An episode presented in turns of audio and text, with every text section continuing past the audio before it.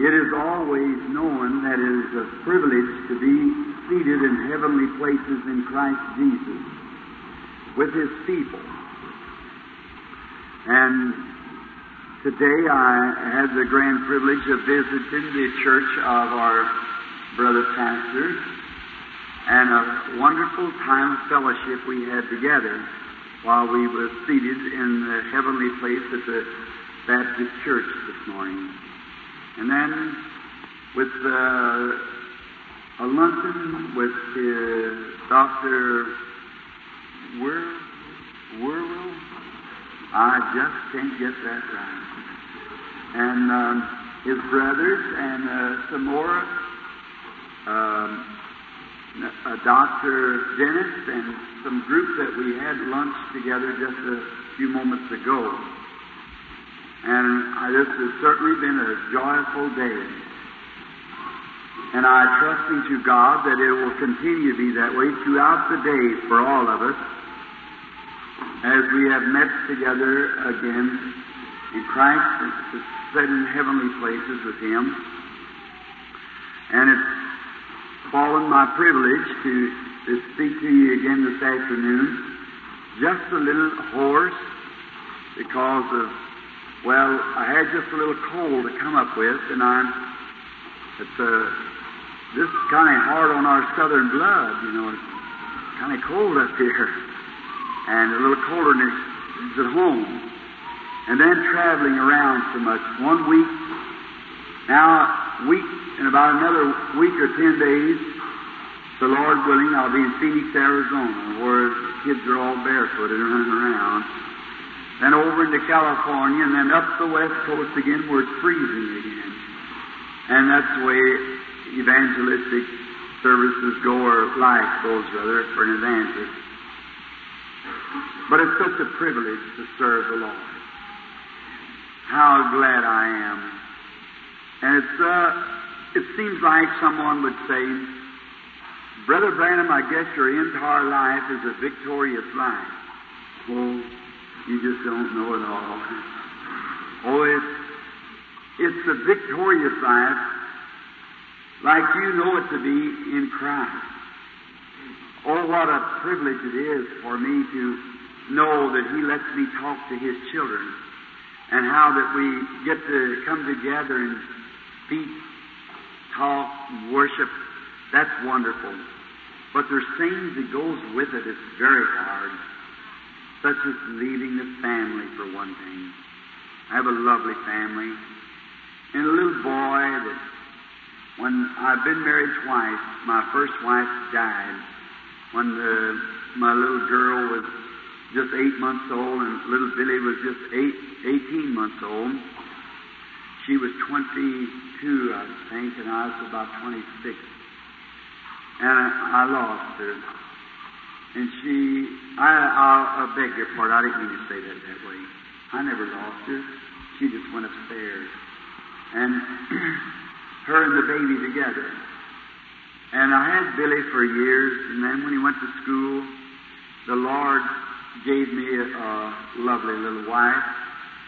And we were married four years, and a little girl, Rebecca, come along. Four more years. During that time, I was in Minneapolis once in a meeting where I go my next meeting after here I go to Evansville and then to Minneapolis and to Phoenix after a short stop in Louisiana. So then I was up there and I was taking the life of Joseph, just reading his life. And you know, Abraham preached on this morning. Abraham was election and Abraham begot Isaac, which is justification. Isaac begot Jacob, which is grace. And Jacob begot Joseph, which is perfection. Not one thing against Joseph. And I've seen his great life, and I said, Oh God, if, and I, I'm just kind of a simple-minded person, as you already know. And I went into a little closet because well, and God hear your prayer anywhere, but He said, enter into the secret closet. And, oh, I guess it's just enough about me that I haven't grown up good yet in all these 47 years. So I just went into the closet and pulled the door together, and I was just weeping for joy. Oh, I said, I'll be so happy someday when I cross over to meet Joseph and shake his hand. See Daniel and ask him how he felt when those lions on him and that pillar of fire of light stood there and held those lions off all night long. See the Hebrew children, how they come out of the fiery furnace with a Pentecostal wind around them, whirling around, keeping the breezes away. I said, what a wonderful time. And I said, oh God, if you ever give me a child, I'll call his name Joseph, boy. And Billy was a good sized boy then. And then, you know, as I looked on, I got into, a, well, I don't know what to call it. I can't explain that. I don't as you can't explain God. God's beyond explaining. If there'd be somebody here who'd like to approach it in what I call the scientific realm, up in another dimension, you're somewhere else. except as real as this is. But you're just somewhere else and you're conscious you're there. But you know your voice is here, but you're there. Explain it I can't. But something said you're going to have a son, and you'll call his name Joseph. Oh my, right to the meaning. I'm going to have a boy named Joseph. Well, after a while, we knew that we were going to have a baby. Everyone said, and my wife, her people, all of them have to be cesarean section birth. And so um, the doctor said, after Rebecca was born, said, that's supposed to settle it on account of some conditions that we should never have any more children. Well, I said, the good Lord knows all about that. And and uh, so then we we knew we was going to have a baby. So we wondered. The son said, "Is that Joseph?" I said, "I don't know." I said, "But we're going to have a Joseph." So I said, "I kind of believe it is." And when it was born, it was a girl. Oh, you talk about rising. Everywhere I got letters said, thought your visions didn't lie. I said, never lie. I said, Joseph is coming. And so when the doctor delivered the little girl, he said, Oh, Mr. Branham, he said, so thin, said, we should do something about this. He said that the, no more children could come. I said, Oh no, Joseph is coming. And so I'm standing there. Then after a while, when went on, four years passed. Some of them kept saying, Well, that's one time it failed. I said, No. You remember, I never said that was Joseph. I said, Joseph is coming. So after a while, we knew we was going to have another baby. After about four more years, going to have another baby. Well, I said, well, I hope this is Joseph. So then, after a while, I all of them said, Is this Joseph? I said, I don't know. But Joseph is coming. So when we got right down just a few days on the cesareans and things that I couldn't speak before a mixed audience, but they were supposed to go into for their operation way before the time. And There'd been some lady that lives in the city that poor thing got all mixed up and she thought that she ought to be the spiritual leader of my life and tell me where I should go and what I should do. I just refused it flatly because Holy Spirit does that. And um, so she was passing out cards and she said, now here's when that Billy's going to get his. Said, God's going to take me away from me now and had it all wrote out and put across the country, you know.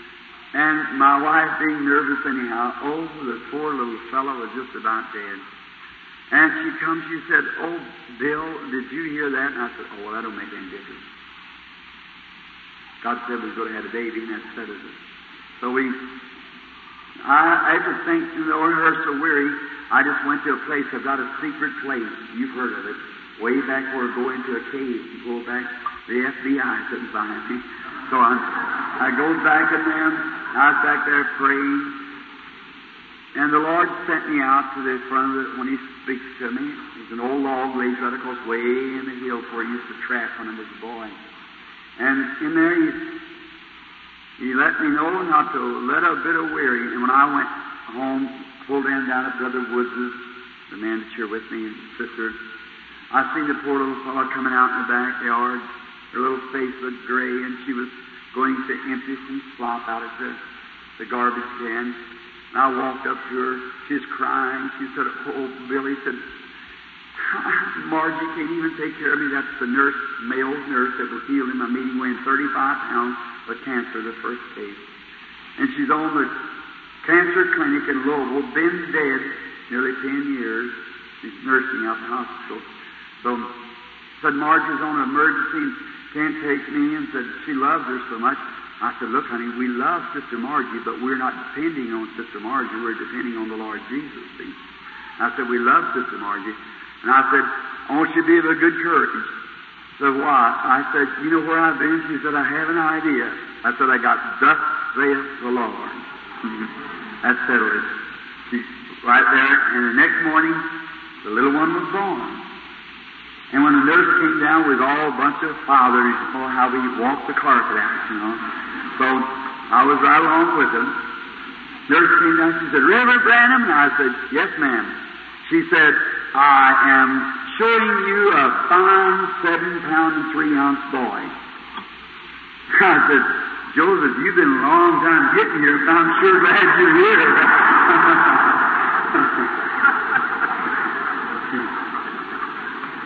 He said, Why'd you call him Joseph? I said, That's who he is. it's so hard to leave him as you just begin to know how to walk around, holler, where's that at? but it's such a privilege to do it for the Lord Jesus. And I know you, man, many of you here, same way you have things. But one of these glorious days, if I'm faithful to my Savior, to His guiding hand I'll He will guide us o'er the river. That's the main thing. Now, you'll have to, have to get out a little early so that you can go home and have your lunch and come back. And they'll be giving out the prayer cards for tonight. How did you think about last night? Did you like that better than I was so thankful for last night. The first time that I've had that since I, for years and years. How many attended in my meetings in other places? Just, you know, that's true. And I, this wouldn't happen to be who I'm thinking it is, is it? Jim O'Neill? Uh, right. Oh, my, is Jim here?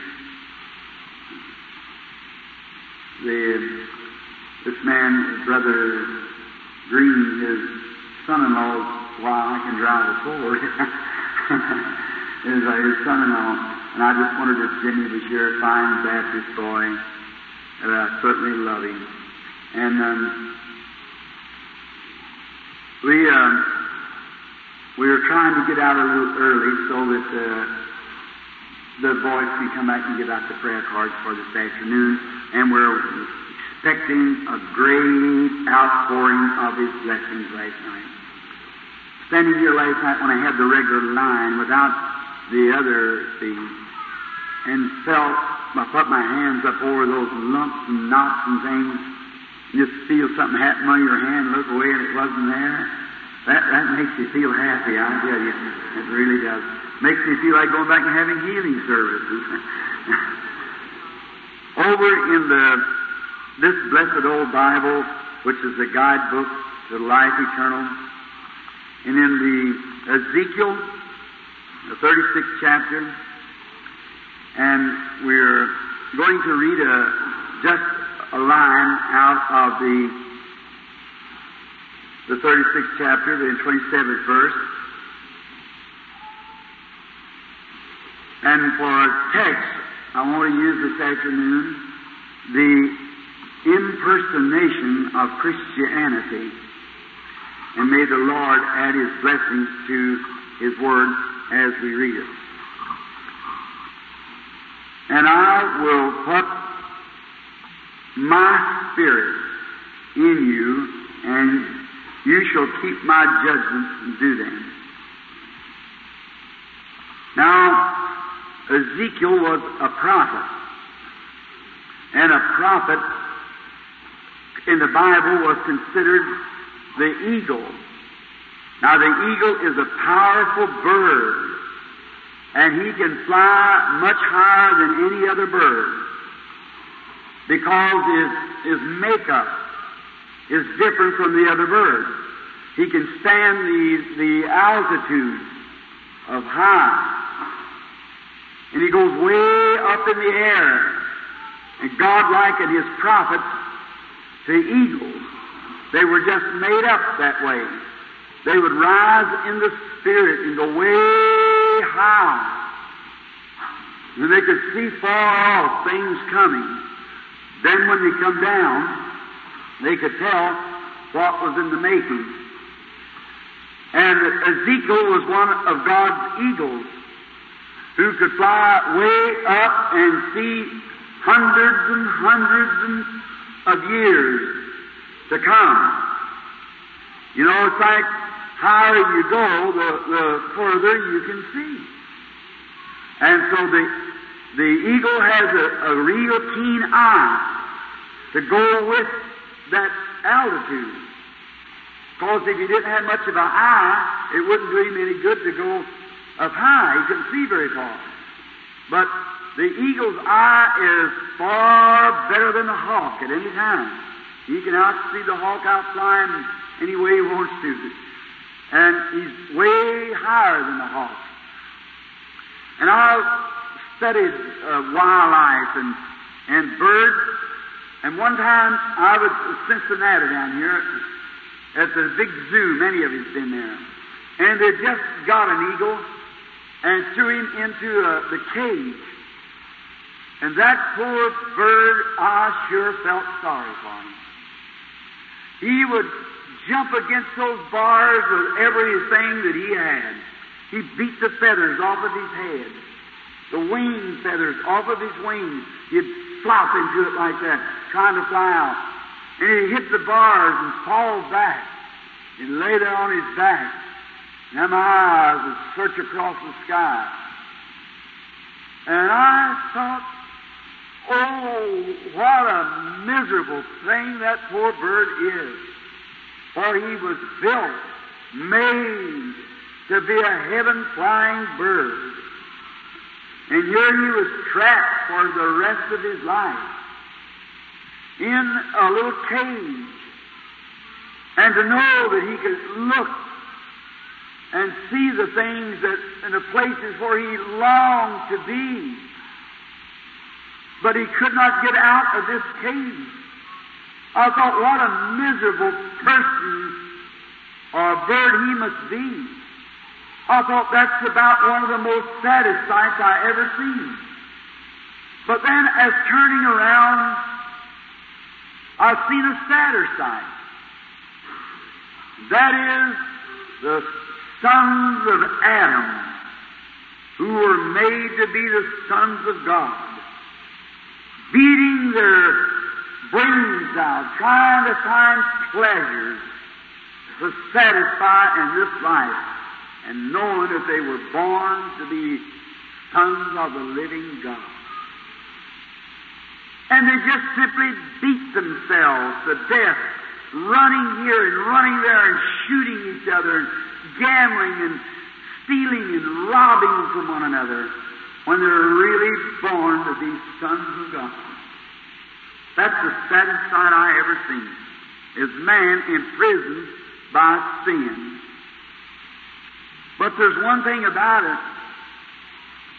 There could be such a thing as some kind-hearted person let that eagle out of it.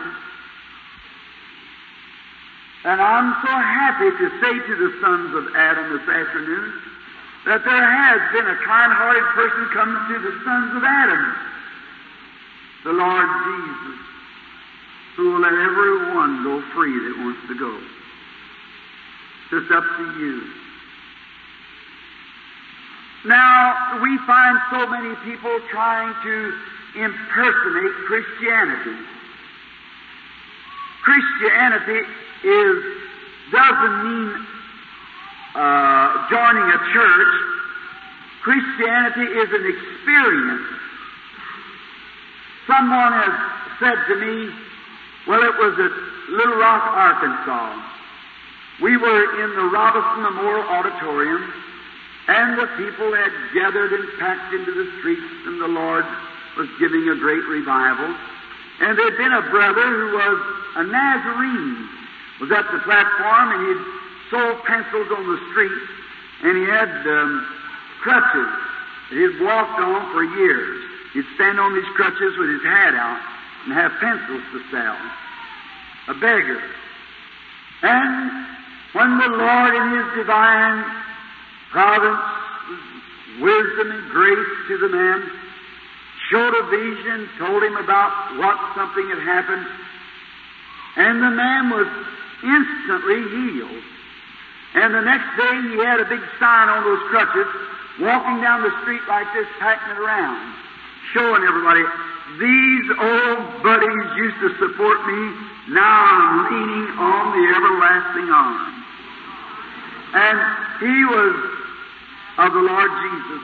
And he was so enthused. And when he come back to the service that night, he was sitting up in a balcony, something like that. And the best I remember, it's got two, maybe, maybe two or three balconies. And anyhow, I was just beginning to speak as now, and he was just so carried away, the poor old brother, till he raised up and said, Brother Branham, I want to ask you something. I said, Yes, brother. He said, I heard you preaching and I just knew you was a Nazarene. and he said, then I hear you, somebody else say that you was a Baptist. And said, then I see all around you is Pentecostal. Said, what are you, Brother Branham? I said, that's easy. I'm a Pentecostal Nazarene Baptist. that's exactly Christianity is a lie. Pentecost is, it, I know they've organized it, the word Pentecost, and just capitalize on the name.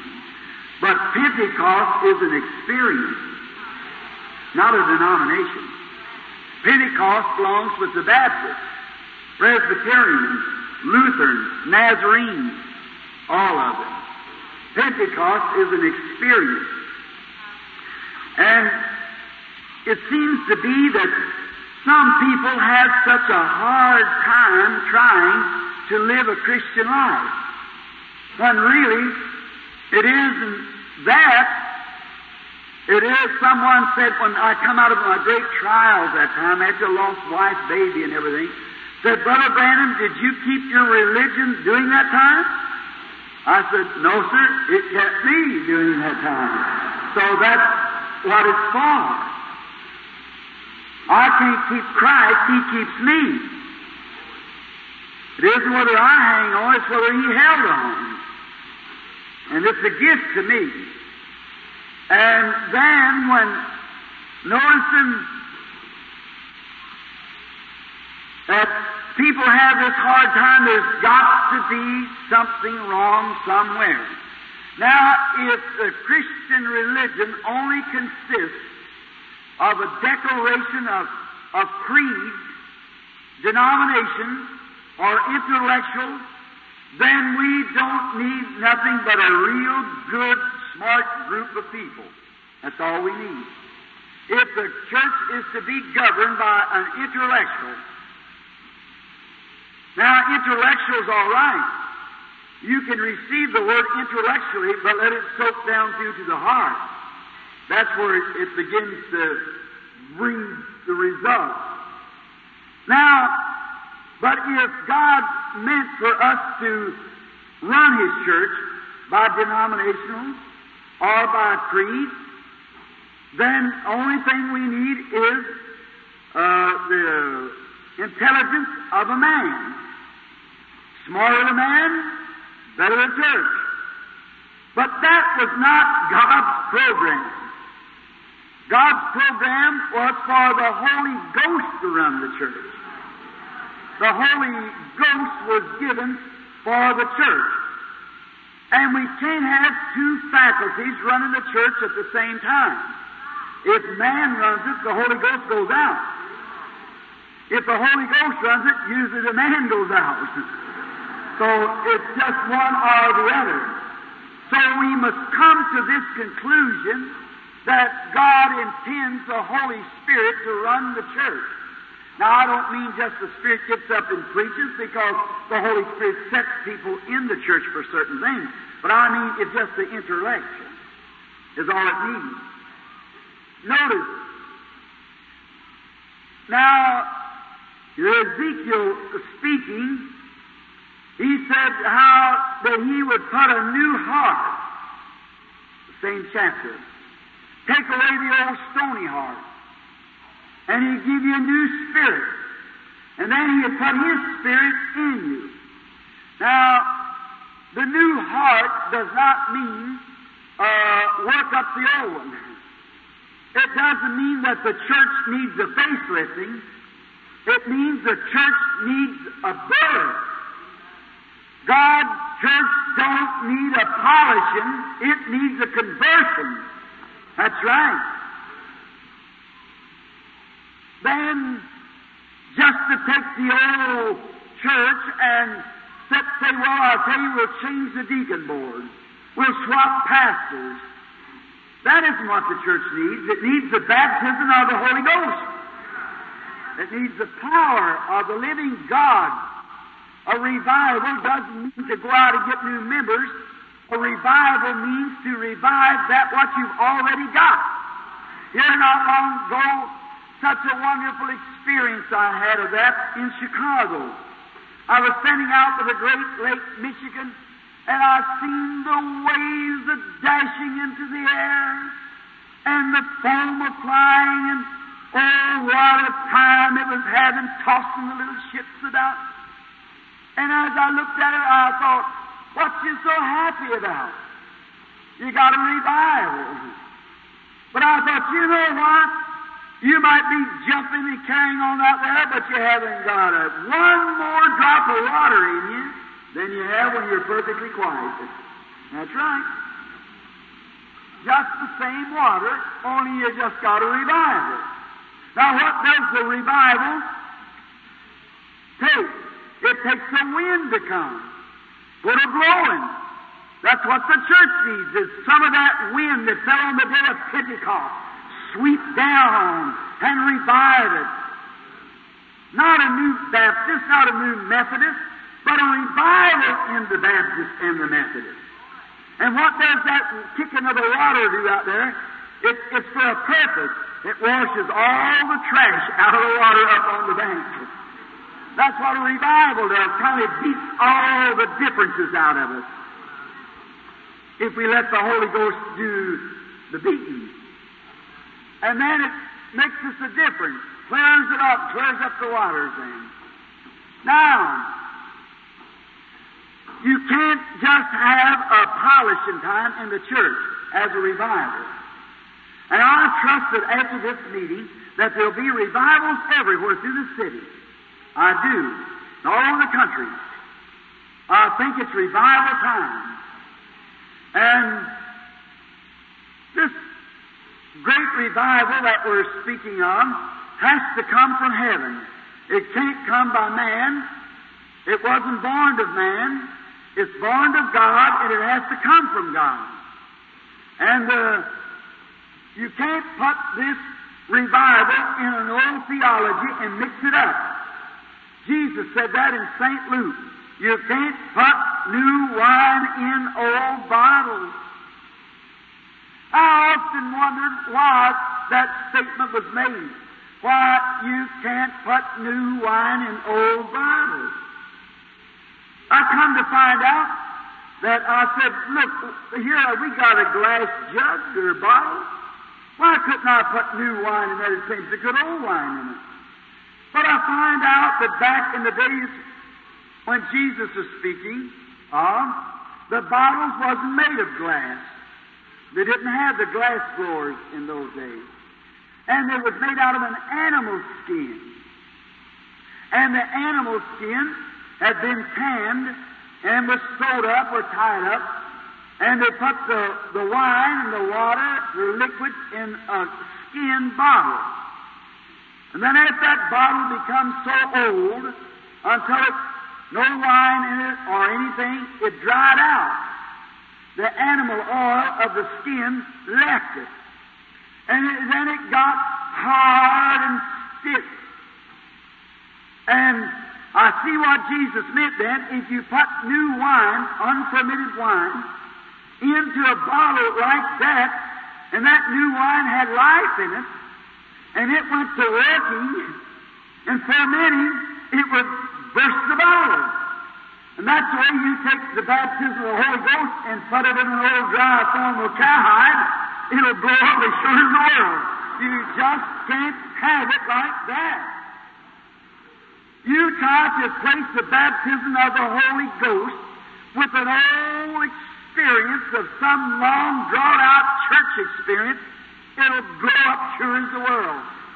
But new wine, said Jesus, goes in new bottles. The new bottle has still the animal uh, oil in the skins and it's flexible. That's the way God's church must be for revival. Flexible. You know, you could put the new wine, which represents the Word, put the new wine in an old bottle, and you read the Word, and it says, Jesus Christ is the same yesterday, today, and forever. The old bottle will blow up. I don't believe it. The baptism of the Holy Ghost is just as real today as it ever was. I don't believe it.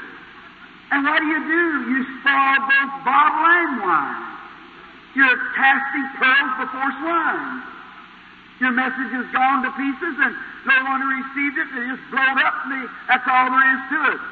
But you get new bottles and put the new Holy Ghost wine into it, and the Word says it's working alive in the heart, and it says Jesus Christ is the same yesterday and forever.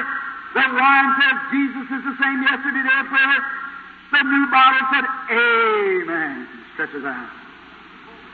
Said Jesus Christ was wounded for our transgressions, bruised for our iniquities. With his stripes we were healed. Just the same yesterday and forever. The new bottle said, Amen. It spreads out with new life. Both of them is kept and preserved. So you can't put new wine into old bottles.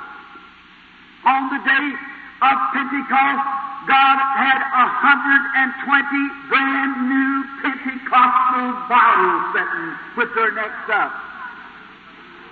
And when the Holy Spirit fell from heaven, it filled those bottles and they bounced all over the place, preaching the gospel to the known world, declaring that Jesus Christ was the same yesterday, today, and forever. Notice it. Here some time ago I had an experience. I was up in the Northwood, far British Columbia, and I'd had some meetings up in there among the Indians and the people in that country. And one of the men who knew that I loved to hunt so well said, Billy, how would you like to take a hunting trip back over into the mountains after the meetings? I said, nothing better. So we got 21 horses and packed up, and we was 1,100 miles from a hardtop road and about 200 miles from a grade with 21 horses back hunting mountain goats. Now I remember one day I just love the outdoors. That's where you find God. If you just get alone in nature, you can see Him. And I'd been tracking an old grizzly bear. I didn't want him because I didn't have money enough to buy a tag to take him out. But I just wanted to look at him. And I chased him from hill to hill on my little horse. And I was having a lot of troubles with this little horse. He's just a three-year-old, and he was determined to throw me. And so he'd stop once in a while and just see how good a show he could make out of it. And so around the bushes we would go. And I'd spur him up and up over the hill. And finally, I got turned around. I thought, now just which is east and west now? So I thought, now wait, you don't want to get turned around up here. Because you can just go for a long ways without finding anything. Franklin the Trapper went out once a year on the ice. When he come down the river called East Pines River. So then I thought, now which way did I come? I thought if I'll climb to a higher mountain, and it had been raining, a little fog in the valley, so I thought perhaps maybe I can find my direction. On the road up, I caught my direction, but I seen I had to turn and go another way. I was late getting in. And I thought, Lord, riding along there on my horse and just praising God for being alone. I thought, oh, it's so beautiful to be alone in the woods. I just love it.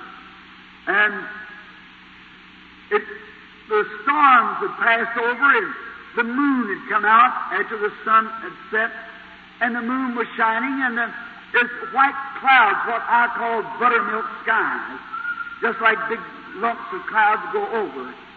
And while I was riding along, I stopped. Something just seemed to encourage me to stop.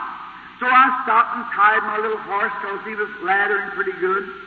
And I got up on a log and sat down. And I looked up towards the skies. And I said, Oh, Lord Jehovah, you are so great and so wonderful. How I love you. And I begin to hear a strange noise, real weary. And it's a mournful noise.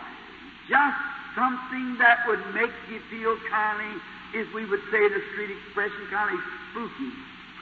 And I looked around and I was near an old burnover. I don't know you know where a burnover is or not. It's where the fires went through years before and burnt all the bark off the trees and they just stand there. And when that sun, or moon rather, come out from behind the clouds, and all those bleach white poles standing up trees, it looked like tombstones. And the wind blowing as the clouds was fastly passing over, it let out a mournful sound. Mm-hmm. I thought, oh God, why did you put me in a place like this? This is a terrible place to be here. And I looked around and all the moaning and groaning I ever heard. Squeak, moon. The winds blow and them trees moaning in the wind. I said, Lord, I always knew that you lived in the forest. And why was I attracted to stop at this place? For this was like a terrible place. And as I sat there, there was a scripture came to my mind. And that was over in Joel. It said, What the palmer worm has left, the caterpillar has eaten. And what the caterpillar has left, the locust has eaten. On down the different insects have eaten all the life out of the tree. And I thought, yes, that's right. And here I stand by them trees. Once they were great trees that stood here. And as the winds blew in the days gone by, they frolicked back and forth in their great kingly position. They moved kingly as the wind blew them. But oh, now, what a difference. Something had happened. Oh, yeah, they were trees, yes. That's right. But something had happened. The sap line, the lifeline of the tree had been burned off, taken away. And I thought, well, what does this mean? And I began to think then of places where I had been. And the people who had I had heard opposing and saying that all the days of miracles were past. And I thought, that's right. That's just like some of these great big high spires of churches who stand with great names behind them, historical names that once we were so and so, we were so and so, but the lifeline has been cut. the denominational from the time of the early Reformation and their founders, a new set of teachers got in and cut out all of the real life of the Holy Spirit. And they were made to sway with the rushing mighty wind that came on the day of Pentecost. But now when God continually sends His winds and they roar down, the only thing they can do is moan. The days of miracles is past. There is no such a thing as the baptism of the Holy Ghost. All these things has passed away. What a spooky place to be. And I thought, oh, no, no doubt they were trees. They had the history behind them as trees. But the life had gone from them. And that's what's the matter with our Pentecostal, Presbyterian, Methodist, Baptist, Nazarene, Pilgrim Holiness. The denominational bugs has eat the life out of it, and it's just become a big old dead spire. What we need is a sounding of a rushing mighty wind and a new lifeline to receive it. Right? Oh, don't misunderstand me. I'm not condemning the church or the organization. I am condemning the lack of Christ in these places. And the only thing that makes them groan and moan when God sends the Holy Ghost revival to the world is because of the lack of flexible life in them to receive it. The Holy Spirit fell on the day of Pentecost for whosoever would believe would receive it. Peter said in Acts 2.38, Repent every one of you and be baptized in the name of Jesus Christ for the remission of your sins, and you shall receive the gift of the Holy Ghost. For the promises unto you and to your children and to them that far off, even as many as the Lord our God shall call.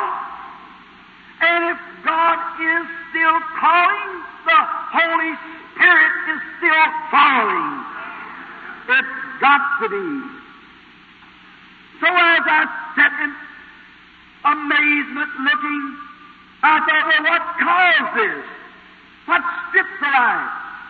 What's the Lutherans left the Methodists eating? What's the Methodists left the Baptists eating? What's the Baptists left the Nazarenes eating? What's the Nazarenes left the Pentecostal eating? And brother, we haven't got nothing but just a church name. I thought, isn't that something? No wonder there's so much impersonation of Christianity. Nothing but a. Mo- I won't go over to that building. No, I wouldn't cooperate with such a thing.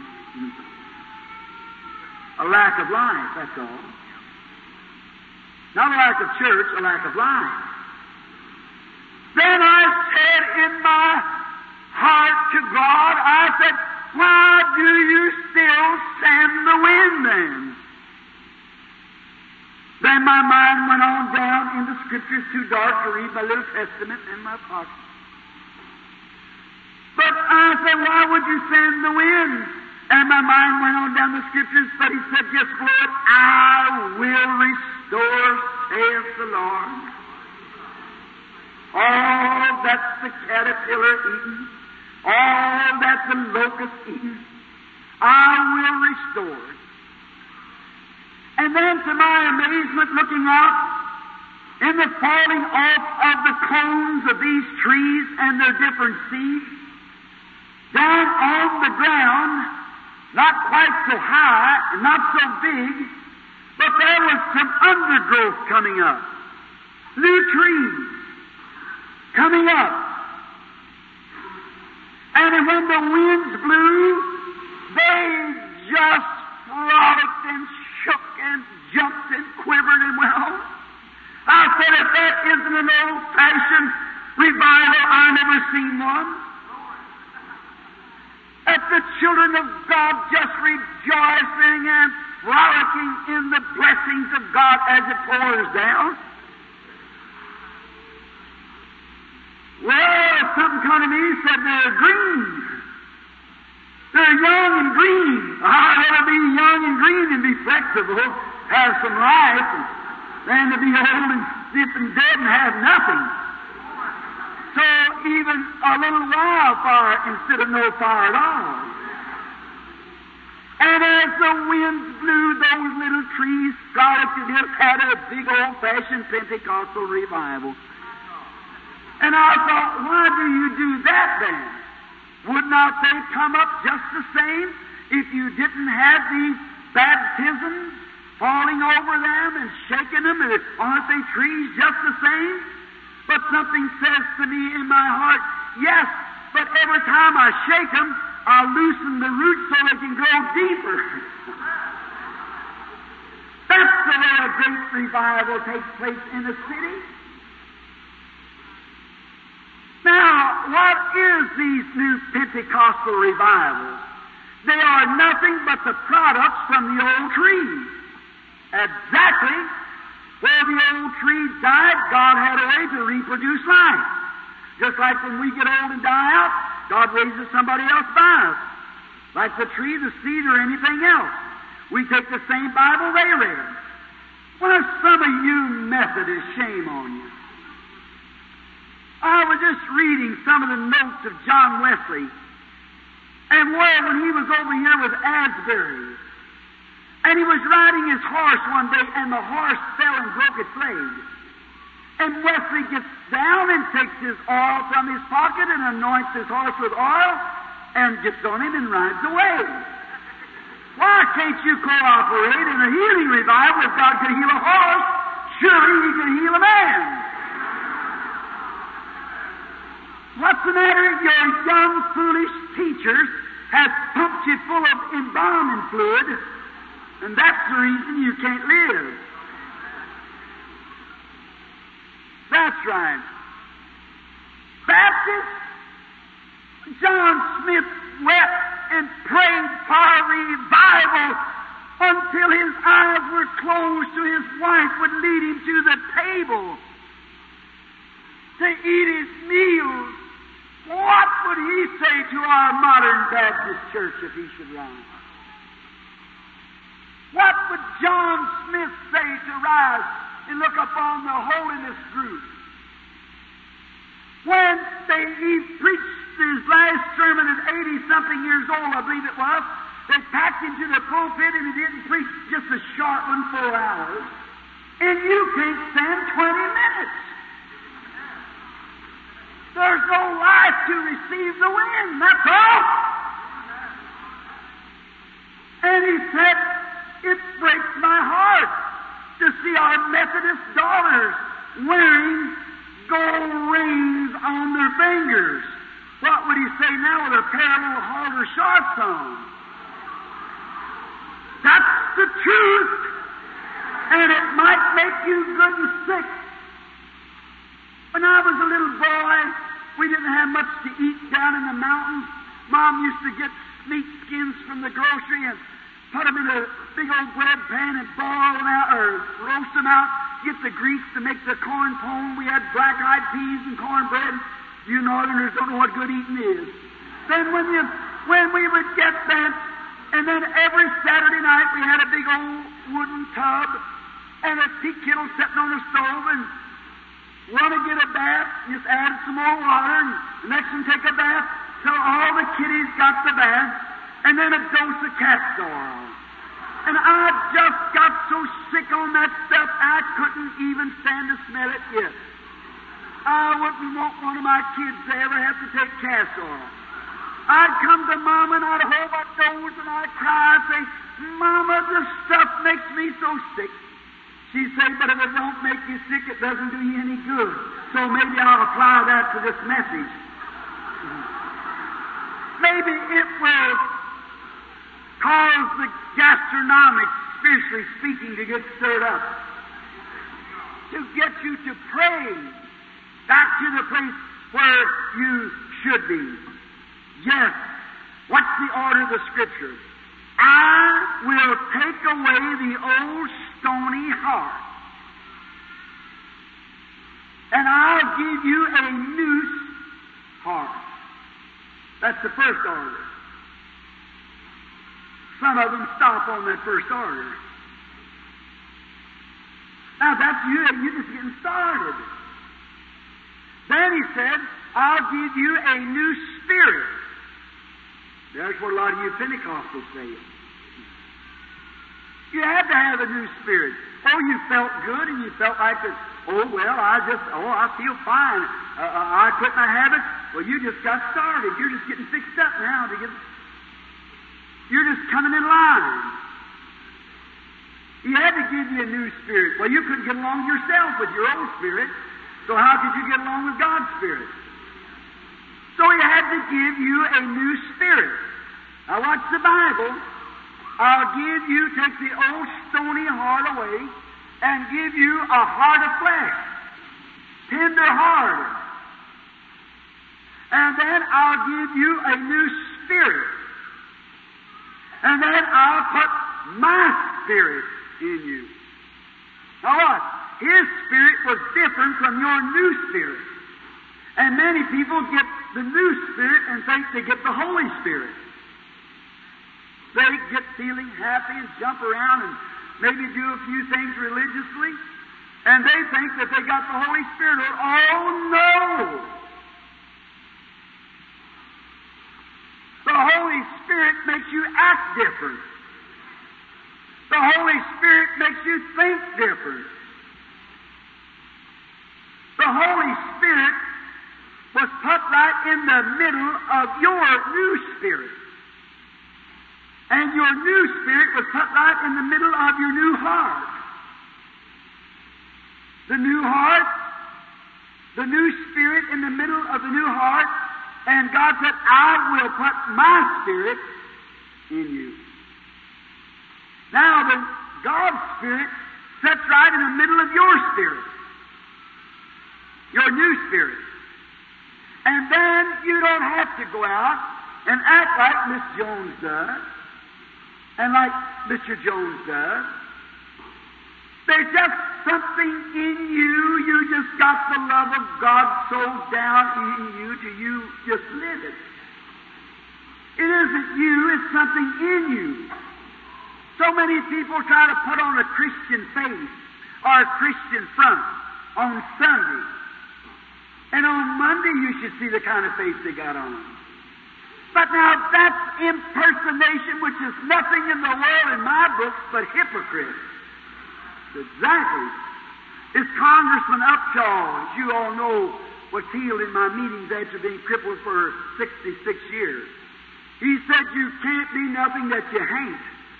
And that's right. Be what you are. God grants the day that when the Christian church will be what it's supposed to be. If you're for Christ, live for Christ. Give your all to Christ. Open up your heart. Don't think of what the things are around you. Think of what Christ is to you and in you. That new spirit in you and God's Holy Spirit setting in the center of your new spirit is just like the mainspring in a famous watch. As the, the spring in the famous watch just begins to tick, it makes every organism of the watch work just exactly right.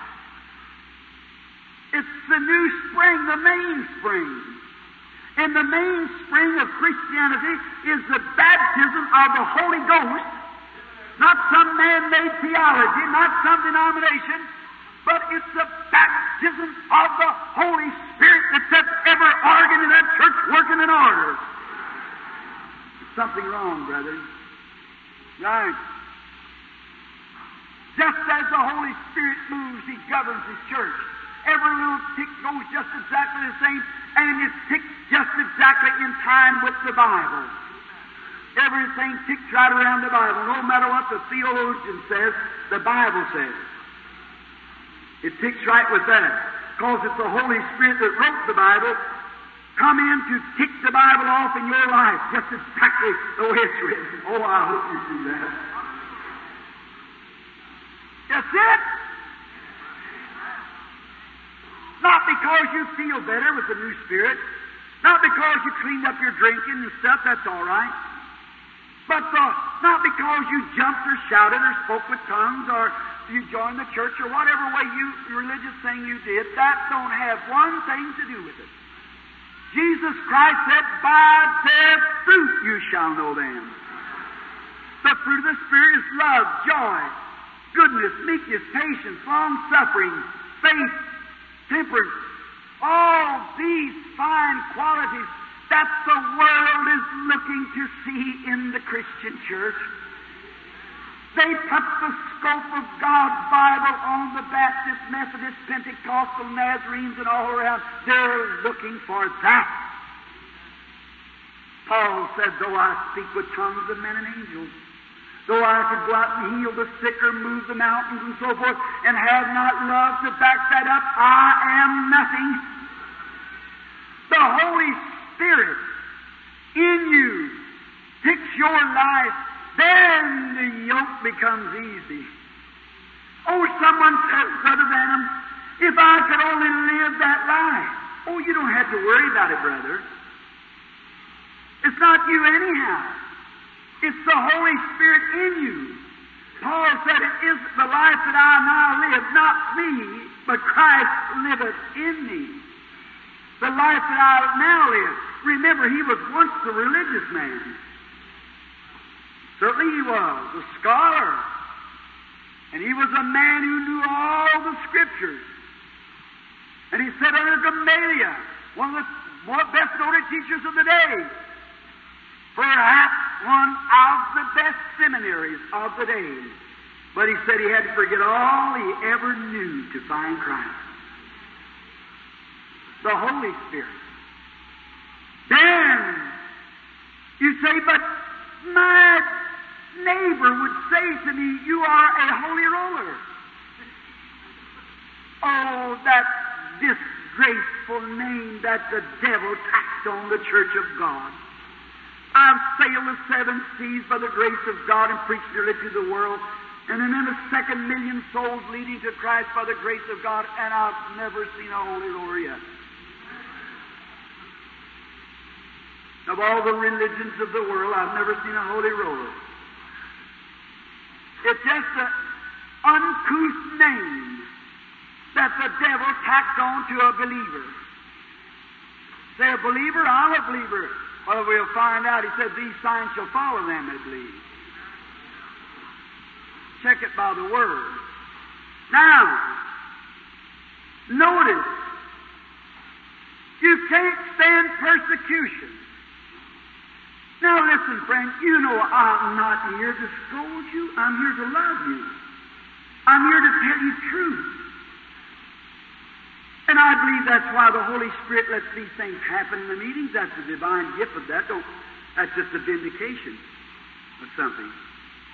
Listen, I'm here to help you, not to scorn you or to make fun of you. I wouldn't do that. Not at all. But you must have this new life. And the reason that you find people that come to the altar and you see in the, I'll take my own church, the Baptist church, they come up and make confession and baptize, and you see them in a few weeks in the same old rut. Billy Graham, well known, worldwide known, our paths have crossed many times overseas. Just recently in Zurich, Switzerland, he ended up in the stadium in Saturday afternoon. I began Sunday morning. A modern miracle of the day. A wonderful man. A real Christian. And I love the man and pray for him. For he doesn't appear to me to be some stuck up theologian that knows it all, and, but he's really frank and flat on the Word as far as he's permitted to preach. Now, I'm noticing in his work, and not long ago I had the privilege of talking to him. And I was in a meeting where I heard him make a statement something like this. It was at the breakfast, it was, in Louisville, Kentucky, a few months ago. Of something about, he said, the Bible is the standard of God. Oh, how true. He said, that I'll go into a city, and he said, there's no one in the country knows any better than I do that I'm not a forceful preacher. He said, but God called me to do this work, and I'm trying to do it the best I know how for God. Wonderful. God can raise a man up like that and he stay that humble. Then he said, but I'll go in and say, there was so many converts, 10,000 converts in this six weeks meeting. And said, I'll return back in a year or two, and I don't find one tenth of them. Oh, how I wished I could have just said something. But the man is using his life out for God. He strikes people who would never come to hear me. But here is the reason I find it meeting. Oral Roberts finds them in his meeting. And we find them everywhere. But here's where it's at. They only get emotionally worked up. And they never become converted. They never really become a believer upon the basis of the Word. They just make a cold, formal confession, and that's about the end of it. And the first little persecution comes along and said, John, what went with the cigar? Oh, I heard you was at the Billy Graham meeting. Well, uh, wife, I can't stand it any longer. Get me my John Ruskins. That's. See? Liddy, what happened to that makeup? I see you're letting your hair grow out. I heard you was down to one of the Branham campaigns. Well, I just came along to this club and live in peace. I'll just get my stuff back and smear my face up. Go ahead. There's one woman in the Bible painted her face in to meet man, and God fed her to the dogs. Right. If you want to be dog meat for God, go ahead. But now, just a minute. Listen! I want you to hear something. What happened? They never went far enough. They just might got a new conception of Christ. But look, when you get a new heart, a new spirit, and then God puts the Holy Spirit, His Spirit, right in your new spirit, the cross becomes lined with feathers. It doesn't chaff any longer. They can say about you anything they want to. It won't bother you. Why, my, the burdens that the world casts on you, why, you seem to be so strong in the Spirit when that new Spirit in you and the Holy Spirit kicking your life right around towards heaven and the Word of God. Why, you just like Samson, you pick up the brazen gates of Gaza and pack them up to a certain hill called Calvary and pray for that person. Certainly. The cross has got wings on it. It just moves along easy. And that's the reason just a little puff blows them out. That's the reason we take in thousands of members a year and the wind blows them out. The first little persecution, they can't stand it. The first little raw place comes, it chaffes the cross and they throw it all. You haven't lined it yet. God lines the cross for you.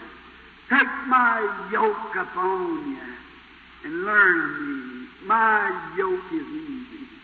Sure it is. If you just get made up in God's mechanism.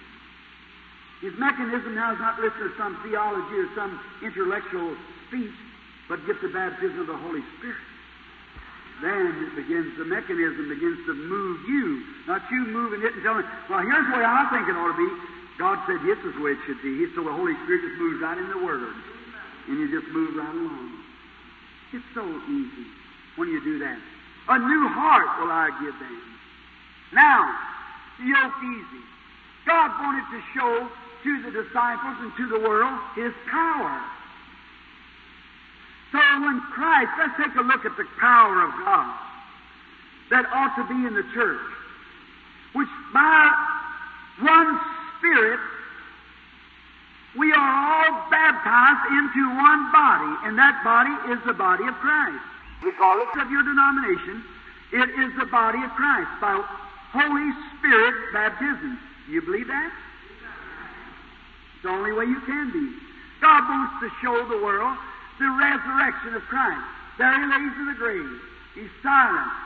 His body's chalky white. And on Easter morning, we hear him holler, All power is given into my hands. All hail to listen. And we see gravitation losing its power as we see light coming between his feet and the earth. Why? He's the center of gravitation. And he lifts up, up, up. It's the power of God lifting him up to show to us that what the church will do someday, for we being dead, we're in Christ, part of His body, and as God raised up Christ, He'll raise His church up. And you have in you now that living new power. Oh, how wonderful. Want you to notice again how that God does it. He said, My spirit I'll put in your spirit, your new spirit. I want to ask you something. We think so much of this body of ours. Oh, what a great thing it is. Not long ago, I was standing down in Nashville, Tennessee at a museum. And I was watching some different things. I love art, gods in art, gods in music. And I was watching the art, and I seen two young men standing there, and it was giving the analysis of the worth of a man's body weighing 150 pounds. You know how much you're worth? 84 cents. Right.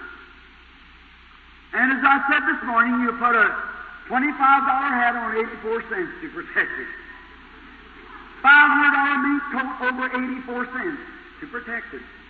Sure. Oh, if you'd see a spider in your suit, you'd condemn that restaurant and throw it to the Chamber of Commerce and you'd write it up in the paper. Sure, you're watching that 84 cents. But let the devil cram anything he wants to do down that soul of yours that's worth 10,000 worlds. And with these two young men sitting there looking, you just got about enough whitewash to sprinkle a hen's nest and a few things, the calciums in you and so forth. One looked over to the other and he said, John, we're not worth very much, are we? I thought I'd stand. I put my hand on him. I said, but young man, you got a soul in you that's worth 10,000 worlds that Jesus Christ died to redeem. Certainly. I was amazed here some time ago in Illinois, going through a little place, and there was a, a museum. I was looking through it. I seen an old colored man. He had just a little rim of hair. And he was walking through this place looking around. And all at once he stopped. His eyes looked over again. And he started weeping. He wept for a few moments. Then I seen him bow his head and begin offering a prayer. Watched him for a little while. Thought, what shocked the old fellow? Thought I believe I'll find out. Looked over again and wiped his eyes, his old, real old. I said, How do you do, Uncle? He looked over and said, How do you do? I said, I'm a minister of the gospel, and I would like to ask you a question. I saw you praying. Why were you praying? He said, Come here. And I went over and looked. He said, Look at that. I said, What's that? It's a dress. He said, But that stain on there is the blood of Abraham Lincoln. He said, White man, there's still a mark around my waist here where a slave belt was one time. He said, That blood taken that slave belt off of me. Would it excite you? If that would excite a colored man, but taking a slave belt, what ought the blood of Jesus Christ do to a? When you can pass the bar room, the gambling hall, and the things of the world and know you're free, your heart beating in line with God's Word, knowing that someday you're going to have. Wouldn't it excite anyone? It's an excitable thing. I'm amazed sometimes uh, as I go through the Southland. I heard of a story that was told me. In the days when they were buying those slaves, there was a buyer would go forth and buy them man just exactly like they buy on a used car lot today. Human beings.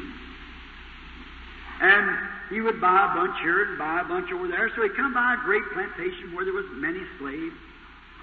And he wanted to buy a bunch. And he found out there was one young man there that was different from the other man. Now they were away from home. I preached to them in Africa. And I know their traits and so forth. And when they, the, the Dutch went over and got them and brought them here and sold them for slaves, and they're away from home, they were disheartened. They had a lot of things in home and their loved ones. They'd never go home again. They were a slave. They were out of their country. And they, they didn't have no courage to work or nothing. And they'd take whips and whip them. And they'd cry, pull on. And one day, this buyer noticed a fine young man with his chest out, his head up. You didn't have to whip him. He was an alert.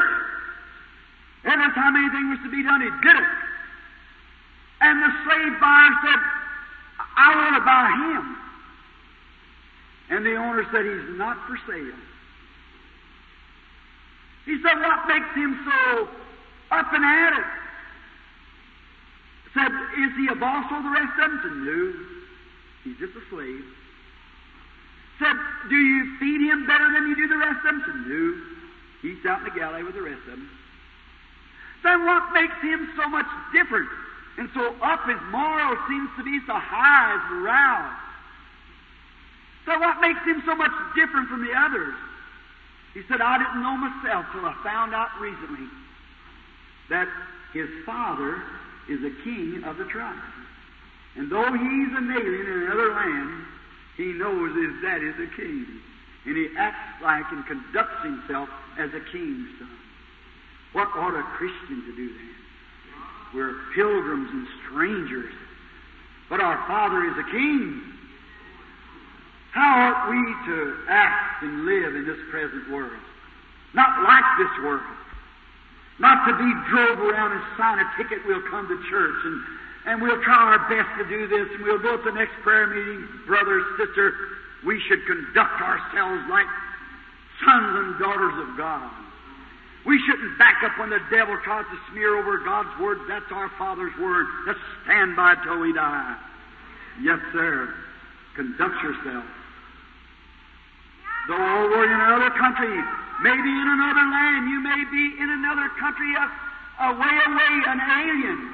But no make a difference how far away you are, how much trouble you're in. God still your Father. Hallelujah. Where did you come from? Way back down there in the beginning, when God sent the Logos, which was the Son of God from the bosom of the Father, He began to brood over the earth, the Bible says. What is the word brood? What does it mean? Like mothering. Like the hen, her brood is called her chickens, her offspring. And the Holy Spirit, as it was with his arms or his wings, brooding over a bleak earth where there never had been life. And as he begins to brood, the waters begin to separate, and the land came up Your body was laying here on the earth then. You're made out of 16 elements of this earth. Your body was here then. Notice, if it wasn't, where did it come from?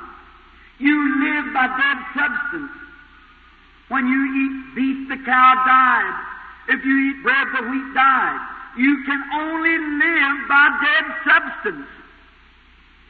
Now, I asked a doctor this recently. I said, Doctor, is it true that when I eat, I renew my life? He said, That's true. I said, Then, Doctor, why is it when I was 16 years old, I eat the same food I eat now? I was getting bigger and stronger when my life being renewed. And I eat the same food now, and I'm getting older and weaker and shrinking away. Scientifically proved to me of here is a container, and here's a jug of water, and you're pouring water into it, and it fills to a certain place, and then more you pour, the farther it goes down. There's only one answer God has appointed. Death sets in when you're about 22 to 25 years old. Gray hair starts coming, wrinkles in the face, and you're eating the same food, renewing your life, but you're dying. God has appointed. Listen now in closing. I'd like to say this now with your strict attention. Oh, if you could only grasp it. Notice, there you laid on the earth in the beginning. And this doctor that I was talking to was an infidel. And he was making fun of divine healing. And I said, Doctor, I want to ask you something. All your virgin birth and all your stuff, he said. I said, Doctor, wait just a moment. If something has to die for my mortal body to live, Doctor, is there something in me spiritual? Yes. There's got to be a soul in there that gives me the knowledge to know right and wrong and things. Then if something had to die so this body can live, so something had to die that my soul can live. And I looked at him. He looked back to me, nodded his head, and walked away. Then when the Holy Spirit begin to brood over the earth. Watch. Let's take a little picture. It's bleak. It's bare. Watch what happens. As he begin to brood, I can notice a little moisture coming up. And around there wraps some of the vitamins and elements that goes into the flower, and a little Easter flower come up. What did it? Knowledge? No. The brooding of the Holy Spirit. Then up comes the grass. Up comes the vegetation. The Holy Spirit kept brooding. Father said, That's wonderful. Then up comes the fruit trees. Then out of that the birds flew from the dust. The Holy Spirit kept brooding, cooing, making love, brooding from the earth. Out of there come the animal life. Then after a while come a man the Holy Spirit brooding from the earth. Brooding over the earth, He brought together a man. From there, a byproduct, He made a woman. And them sweethearts, as they walked in the Garden of Eden together, I can hear Eve say, Oh, the wind is terrible. I hear him say, Peace, be still, and the wind stops. And I can hear him say, sweetheart, as she laid her little head over on his shoulders, and as he walked around never to be sick, she didn't have to have any manufacturers to make her look pretty. She was to be that way forever. And with their arms around Adam's great arm, they walked as sweethearts through the garden. And after a while, Leo the lion gave a roar. There was no fear. He said, Come here, Leo. And he rubbed him on the back. Sheet of the tiger come up, rubbed her. And they followed along behind him like little kittens. And the sun began to set of the first day of the sixth day, rather. And as it begin to set, Adam says, Sweetheart, we must go to church tonight. We must go up to the cathedral And as they went to the great trees and knelt down that soft, glowing logos, God moved down to the trees. Hear his tender voice as a father saying, Children, have you enjoyed your stay on earth today? And he kisses them on the cheek as it was and lays them down to sleep. The lion, he laid him down and sheeted the tiger. No harm, no danger. Wouldn't you love to do that again? But is it possible? Yes. Certainly. And if the Holy Spirit brewed your body from the ground without you having any idea of what you're going to be or any knowledge of your coming, and could bring you up to where you are and give you a choice, how much more will it take the Holy Spirit to brew you out of the ground, no matter if your body is scattered to the four winds of the earth? What brought you in the first place? Dust thou art, being swept in, and we have to go. We're still, God will never be defeated. He expected this earth to be inhabited, so He just made women to bring children. He still pours the calcium and potash and the elements into them and builds them up. Then He brings them to a place and lets you make a choice. And if without a choice, God made me one day a young man, strong and healthy and happy, and the Holy Spirit, not some cold formal theological, theological seminary dogma, but the blessed Holy Spirit. Not the tree of knowledge, but the Holy Spirit. You see, it's God's program. Begin to woo over me and make love to me, and I accepted Him. And then He came down into my heart and took His place. How much assurance have I got that He'll raise me up in the last days? Why, He promised it, He swore to it, and the evidence of it in my heart right now, and in your heart that He'll raise us up at the last days. So what does old age or anything else matter? Not a thing. God gave the promise. The Holy Spirit rules the church. The Holy Spirit brought you here. The whole thing's wrapped into the Holy Spirit. Now, when the Holy Spirit coos to you and said, Sinner, you are God's love gift. I want to make love to you. Won't you do it? Why don't you just open your heart and say, Yes, Holy Ghost, here I am. Here I am. Oh, I don't care what anyone says. Holy Spirit, I want you. I want you. You're the one that I'm looking for. You're the one. Then when the unclean spirit goes out of a man, the devil, and he returns to his old tin can alley, where he used to make you drink and carry on and snort and doubt and fuss and stew about the Bible. When he returns back to his old alley, you know what happens? God sent his big bulldozer down out of heaven, and he cleaned the old alley out. Yes, sir, the old Shackledy shack's gone, the tin cans are gone, the rubbish is gone. It's all pushed out into the sea of forgetfulness, and he tears it off, and he built a great modern new home. And he's been brewing there, and beautiful lilies has come up in the yard around here. The pretty grass is growing, and a super duper highway running through it. What? There's been a new person move in. Not the old fellow that once laid that made you fuss, cuss, treat your neighbor wrong, the denominational, narrow-minded, skeptic, infidelic, with a little half-enough religion to make you sick. But He's cleaned you out. The Holy Spirit's there and brewing. As the Holy Spirit broods, He'll bring forth love, joy, peace, long suffering, goodness, gentleness, patience. He'll decorate his house upright. Sure. He'll take that old tin can alley out of your uh, there to make your old doubts and fusses and so forth. He'll put a highway through there so all things can run smooth for you. Amen. Oh, brethren, what we need today is a, not a new mayor of the city. Not new police on the force, not a new denomination, not a facelift to the church, but we need an old-fashioned St. Paul's revival and the Bible Holy Ghost back into the church again.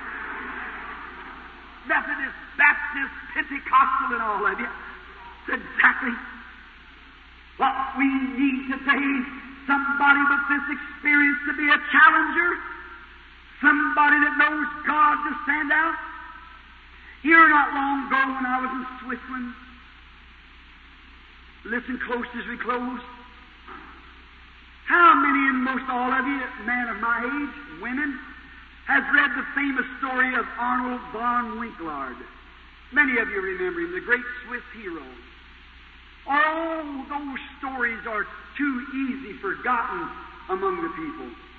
His heroism has never been exceeded and seldom been compared with.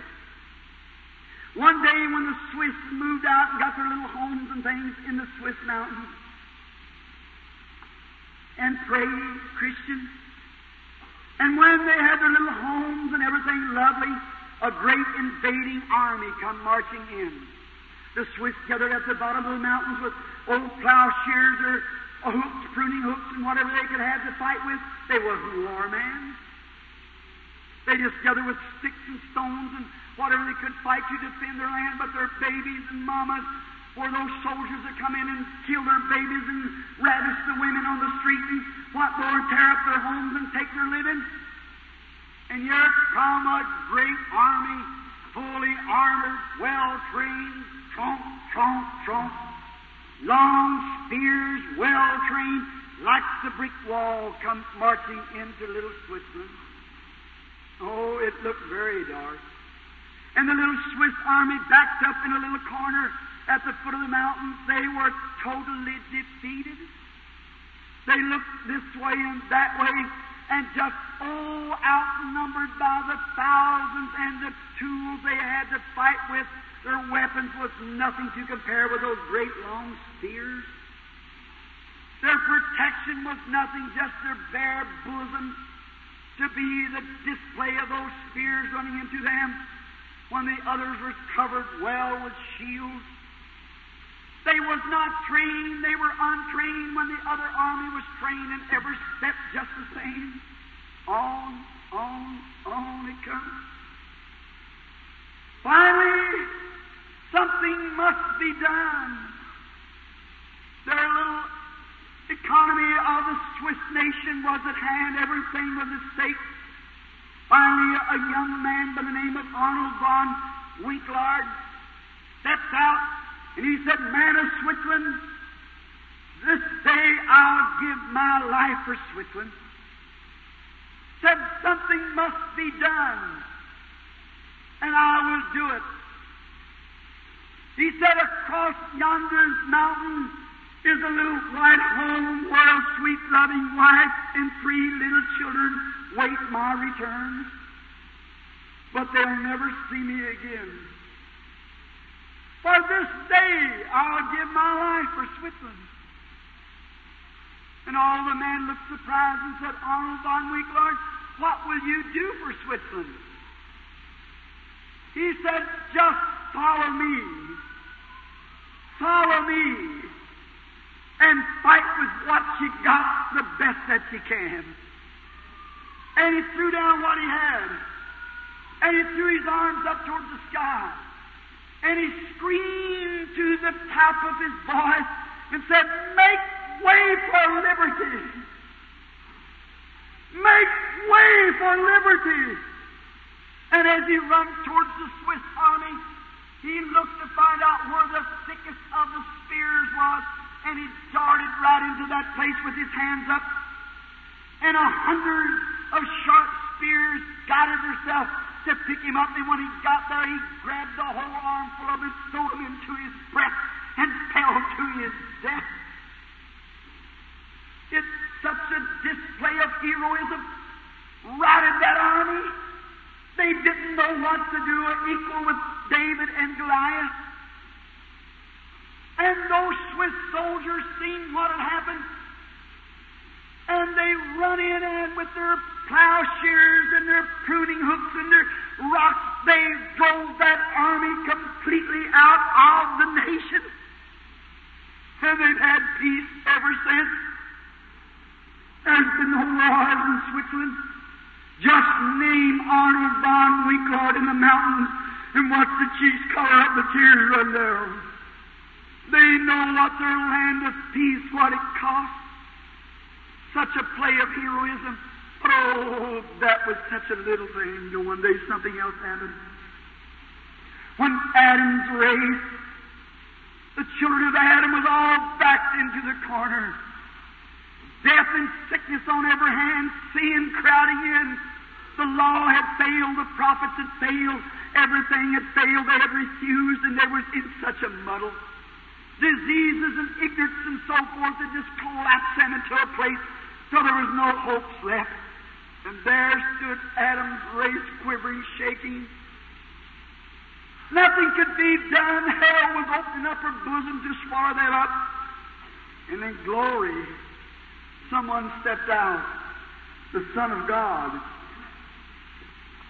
I'll go down, Father. I'll become one of them. I'll go down. What will you do? said the angels. Watch. One day, standing there among the sons of man, he looked down through the greatest dread that man had, which was death. And as he raised his arms and went to a place called Calvary, he plunged himself into the darkest midst that man ever feared, which was death, and conquered it. And when he ascended up on high, he never sent down a declaration of theological things. He sent back the Holy Spirit and said, Take this and fight with everything you got within you. Take this and follow me. As the Father has sent me, so send I you.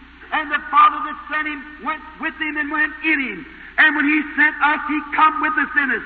Men and women. What we need today is not our names on a church book, which is perfectly all right. But we need to pick up that powerful weapon of the Holy Spirit in our heart, which changes our innermost being and makes us new creatures in Christ Jesus and swipes away through the sinful world while the righteousness and power of the resurrection of Jesus Christ. That's what we need. That's what the church needs.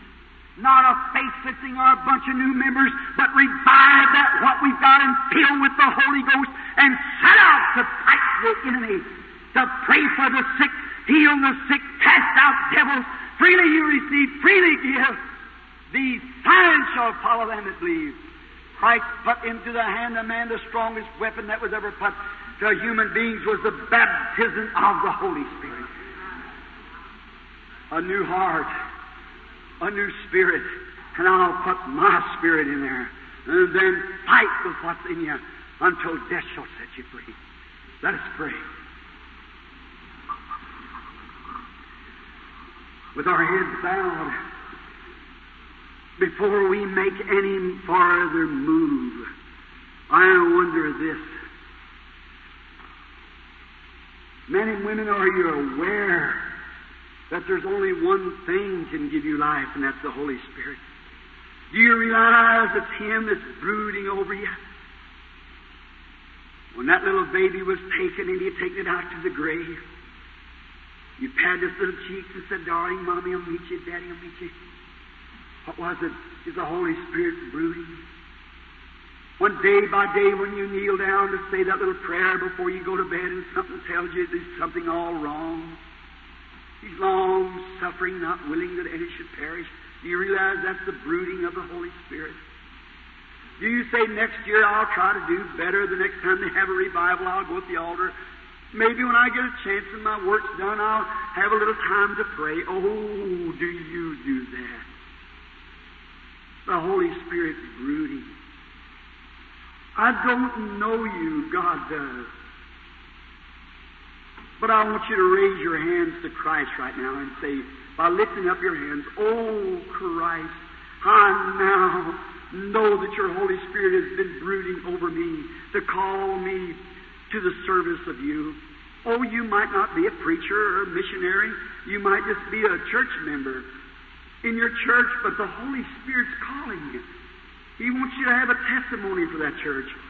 Would you raise your hand to Him just now and sign a saying, God, it's me. I'm answering now. God bless you. Oh, my, up in the balcony, up, up in there. God bless you back in there. Oh, that's good. Oh, Heavenly Father, one more meeting and the little revival will be closed as far as we have knowledge of. And when we stand night after night and see the Holy Spirit brooding, taking off afflictions from people, revealing the secrets of their hearts, showing great mighty works and signs, we realize we're at the end of the road. You said, as it was in the days of Noah, the world had become mechanicalized, building of houses, iron, metal, and so forth. And then all of a sudden, now that whole religious formal world, a prophet raised, an angel appeared, signs began to take place, and the world was destroyed. Coming out of Egypt hundreds of years later, when the church had cooled off and their religious ceremonies had got so cold and formal and indifferent, it was just about going home time. An angel appeared, a prophet was born, a message was given, signs and wonders were done, supernatural come into existence, which had been dead among them for years, and they're denying it. Is at the end of the road.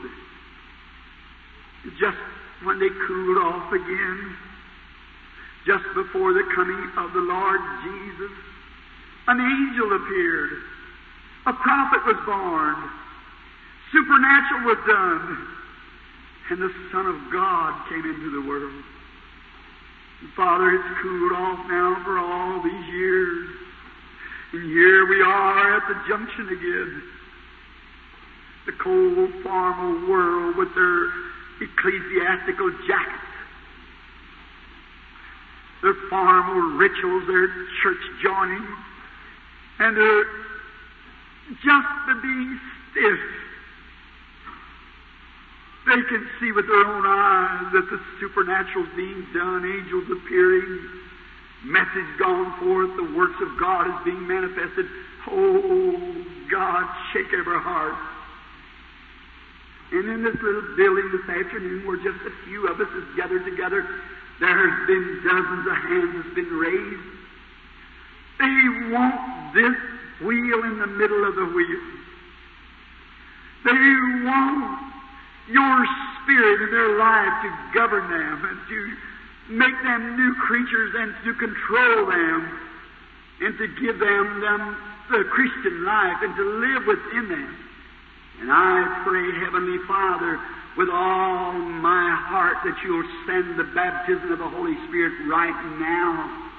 May it come from glory like as a rushing wind and set on each heart.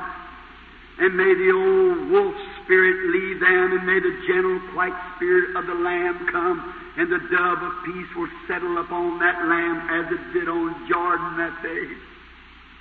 For they're the only two creatures that could get along together.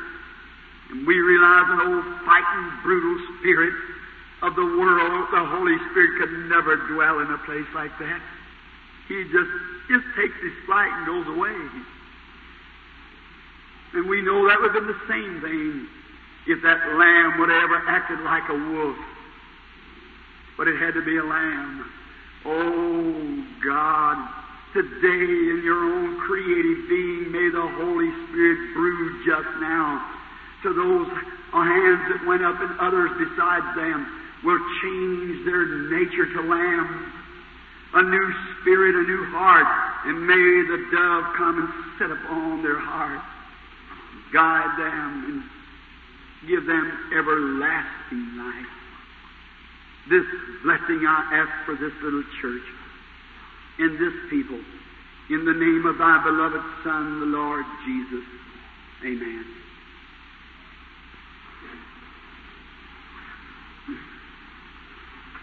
You love him? You just feel like you just scoured out. I kept you just a long 4.30, and I guess they'll be giving the prayer cards about 6.30, something like that, 6 or 6.30. Now I want you to do this, you that raise your hands and you that ought to have done it. I'm not telling you change your churches. No, sir, no. You just go to Christ and live for Him with all your heart. Go tell your pastor when the Holy Ghost has just filled you, and you say, Pastor, I'm going to be a different member from what I have been. My life is going to be rich and royal because in me dwells the Holy Spirit. Oh, how He'll appreciate it. And maybe you might lead Him to the same experience if He hasn't already had it. Who knows? That's what we want. The Lord bless you and your lovely audience to talk to. And I pray that each one of you will be filled with God's Holy Spirit. How many believes what I've said to be the truth? That that's the need of the church. Thank you. And may the Lord bless you. Now, I'm going to ask the pastor, Brother Vail, if he'll come here and finish the service while I go to pray and make ready for the healing service tonight. God bless you, Dr. Vail.